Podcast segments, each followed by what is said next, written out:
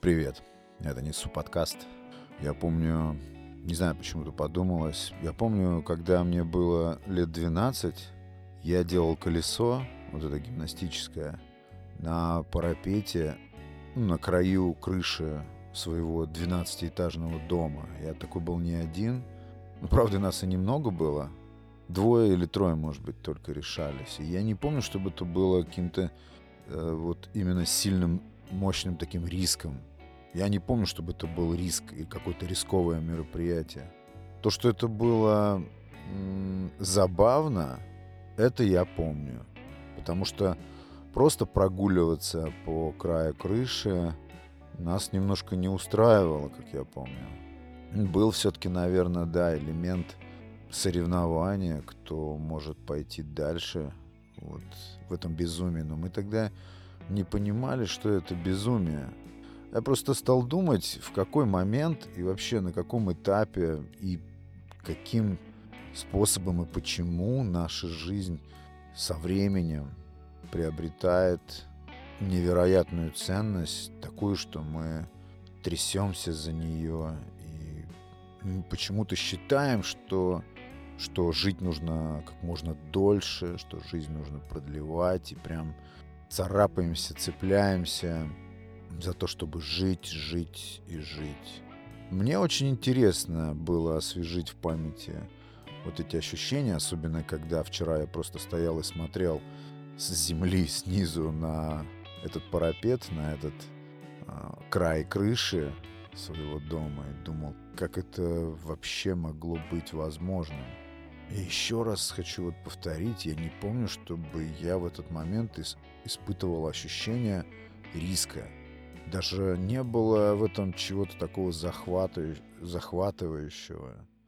Как интересно, вот э, это приобретается, как мы напитываем свою жизнь такой невероятной ценностью, что боимся там, ее потерять или всячески отбрасываем, отдаляем финал. Почему-то заложено обязательно, что жить долго это правильно здорово. Ну, такой провокационный философский вопрос. Может быть, даже тут и нет никакой философии просто вдруг подумалось. Я довольно часто читал у восточных философов и современных, и не очень современных такое провокационное изречение, как не цените свою жизнь чрезмерно, то есть не придавайте своей жизни чрезмерно высокого значения. Я всегда воспринимал это прям вот реально как провокацию и во мне возникал один вопрос, кто вы такие, что вы даете такие рекомендации. Жизнь это самое ценное, что есть у человека, и все инстинкты, все наши усилия, они направлены на то, чтобы, во-первых, сохранить эту жизнь, во-вторых, продлить ее. Как это можно, как это вообще допустимо относиться к жизни легкомысленно. А, да, там звучит именно фраза так, что э, будьте чуть более легкомысленны по отношению к своей жизни. Мне почему-то недоступно для понимания вот это вот изречение. Начинаю читать книги в эти дни, новые книги, и почему-то отбрасываю одну за другой. Не могу понять, почему все как-то несимпатично или все заезжено. Появляется желание вернуться и начать перечитывать что-то из моего любимого там 19 века, э, нестареющая русская классика. Но почему-то мне сейчас видится душными все эти очень долгие повествования. Хочется чего-то резкого почитать, такого прямолинейного, конкретного, без пуха, потому что там его очень много, но пока не могу что-то ничего нащупать. А все, что попадается мне, ну прям не цепляет вообще. А, и требование такое сейчас к попадающейся мне литературе я выставляю как отсутствие какой-то ложной премудрости. Я, видимо, немножко подустал от э, каких-то глубокомысленных книг, которые прям затаскивают в себя с головой. Но когда начинаешь читать что-то легкое и уж слишком простое, то понимаешь, что это настолько поверхностно, что тоже неинтересно. И читаешь как бы наперед, предвидишь все развития наперед, от этого становится скучно. И тогда начинаешь охотиться просто за какими-то отдельными фразами, удачно собранными автором и всего-то. Может быть, это от того, что те авторы, которых я читал последние полгода, год, настолько высоко подняли планку, что все очередное, попадающееся под руку, просто не соответствует, что ли, этому не дотягивает. И отсюда отсутствие интереса. И правда, такие тексты почему-то не могут меня поглотить. Вообще, мне очень нравится, когда я читаю книгу, думать о своем. И я вот заметил, что, может, я уже говорил, что и хороший фильм, и хорошая книга, я почему-то всегда ставлю два этих типа развлечений или два этих искусства или хобби рядышком и очень хочу их не разделять. Так вот, э, хорошая книга и хороший фильм, они, как правило, вот в моем случае, они настраивают меня на мои собственные размышления о моем пути, о моей жизни. И поэтому я иногда даже хм, могу не вспомнить, что я читал или смотрел. Просто это была настолько интересная история или настолько глубокий сюжет, что я только делал вид, что смотрю или читаю, а на самом деле я просто углублялся в свои собственные размышления. И вот именно хорошая история, хорошая книжная история или киноистория, они позволяют тебе самому настроиться вот так вот медитативно на погружение в свои собственные размышления и решения или разрешение своих внутренних проблем и каких-то дилемм. Вот такой у меня маркер интересного кино. И потом, когда меня спрашивают, что за фильм, я не всегда могу точно рассказать, потому что я смотрел этот фильм, обильно подмешивая в этот процесс свои же мысли. И просто это кино создавало для меня предельно комфортную атмосферу для того, чтобы общаться, как это ни странно, самому с собой. Я стал очень каким-то въедливым, даже ядовитым критиком. Не себя. Хотя себя я критикую вообще беспощадно. Критиком книг. Вот есть там какая-то система Станиславского, вот это «верю, не верю». Вот я начинаю читать, и мне приходит на ум вот эта фраза «я не верю». У меня нет доверия. Я читаю дальше, дальше, дальше. А скептик, вот этот критик во мне распаляется еще сильнее. Мне очень сложно установить доверие с автором. И огромный кайф, неимоверный кайф, когда мне удается это сделать. И вот этот вот критик и скептик во мне просто затыкаются. Тогда у меня, как у читателя, вырастают крылья, и я просто наслаждаюсь прозой, жадно уже поглощая страницу за страницей, главу за главой. Сейчас почему-то не возникает доверия, хотя я набрал всевозможных каких-то довольно именитых авторов, которые на слуху. Все мне кажется каким-то нудным, каким-то неконкретным.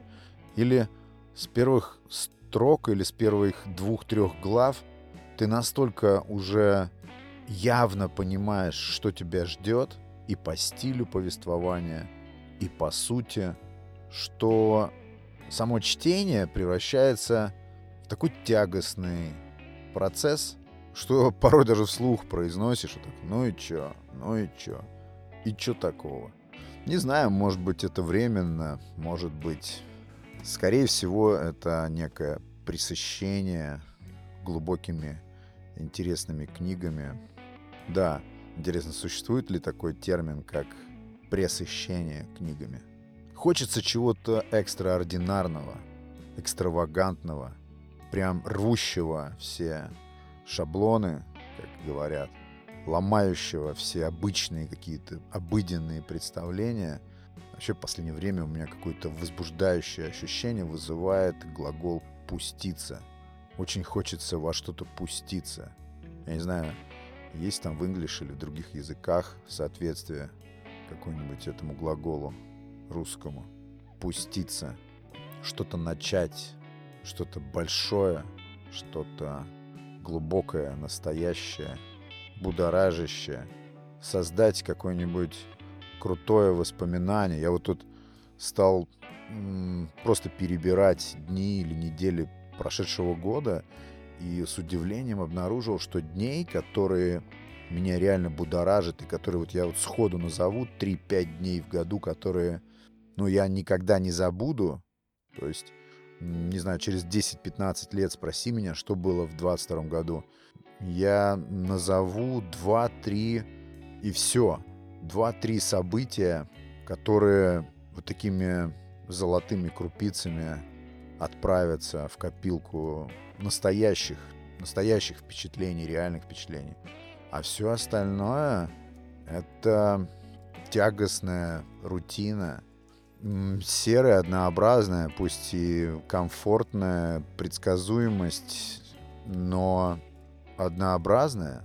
Может быть, так и должно быть, я не знаю, я просто выношу на, наружу то, что думаю на эту тему, да. Почему же интересно все-таки, когда мы были подростками или были в каком-то детском возрасте, у, у нас вот этот порог страха исчезновения был настолько низким или не было вообще. Я думаю, что у вас тоже полно таких эпизодов, когда, когда ты находишься на грани, но не понимаешь, что был на грани. Или даже потом ты не утруждаешь себя оценкой того, что ты был на грани, или не видишь в этом никакого риска. Это удивительная штука. Хотелось бы немного вернуть того опыта.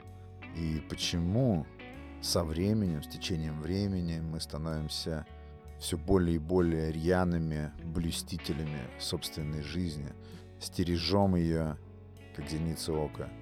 Чем же таким она наполняется, что мы боимся ее потерять? Иногда возникают периоды безразличия к собственной жизни. Бывает такое у вас? У меня такое случается. Как ни странно, в эти моменты возникает приятная отрешенность. Непонятно в силу чего это происходит, но это очень напоминает вот тот детский экспириенс, когда ты мысленно, искусственно или естественно, искренне или это происходит иллюзорно, обесцениваешь свое существование. Вот эта отрешенность или даже апатия к собственному существованию, вот лично для меня опыт и явление очень интересное, потому что это настоящий какой-то реальный отдых от всего этого нагромождения мыслей. Вот такая отрешенность — это очень интересная защитная наверное, даже естественная природная реакция организма на перегруженность всем этим. Это я вот сейчас так подумал. Медитация. Когда закрываешь глаза, усаживаешься, закрываешь глаза, отключаешься от мира и ждешь вот этой отрешенности. Да, для меня, я замечаю, цель медитации создать именно вот такую отрешенность. Ты потом вернешься все равно туда, откуда начинал, но, по крайней мере, вернешься более-менее отдохнувшим, хоть слегка восстановленным, благодаря вот этой отрешенности. Отрешенность создает вот этот самый ценный седативный эффект, когда ты слегка приглушен, как после крепкого сна. Постепенно вгружаешься в эту реальность обратно, но, по крайней мере, уже восстановив внутренние силы. Я очень много думаю о старении – но, опять же, старение — какое-то неприятное слово. Скорее, мне просто нравится движение вперед, вот туда непонятно куда. И в сравнении с тем 12-летним периодом, когда ты идешь по краю крыши 12-этажного дома, ни о чем не думая, возраст движения по вот этой шкале возраста дает тебе интересные каждый раз новые точки зрения – на себя и на то, что вокруг. Вот это я нахожу интересным. Для меня это невероятно интересно сравнивать образ мысли свой нынешний с образом мысли 5, 10, 15 лет назад и наблюдать за тем, как все это менялось, как те вещи, которые угнетали тебя 10 лет назад, вводили в лютое уныние, сейчас вызывают просто улыбку иронии и никак уже не могут тебя расшатать. Вот что я подразумеваю под словом старение. Наверное, скорее это ну, приобретение опыта, накопление знаний, умений. Да и вообще при наличии... При наличии... Ну, если у тебя присутствует хоть немножко любознательности, любопытства и страсти к экспериментам, жить, по идее, с годами должно становиться все интереснее и интереснее. Только так. Хотя иногда случается находиться в компании, где я могу ощущать себя, будто я на кладбище нахожусь.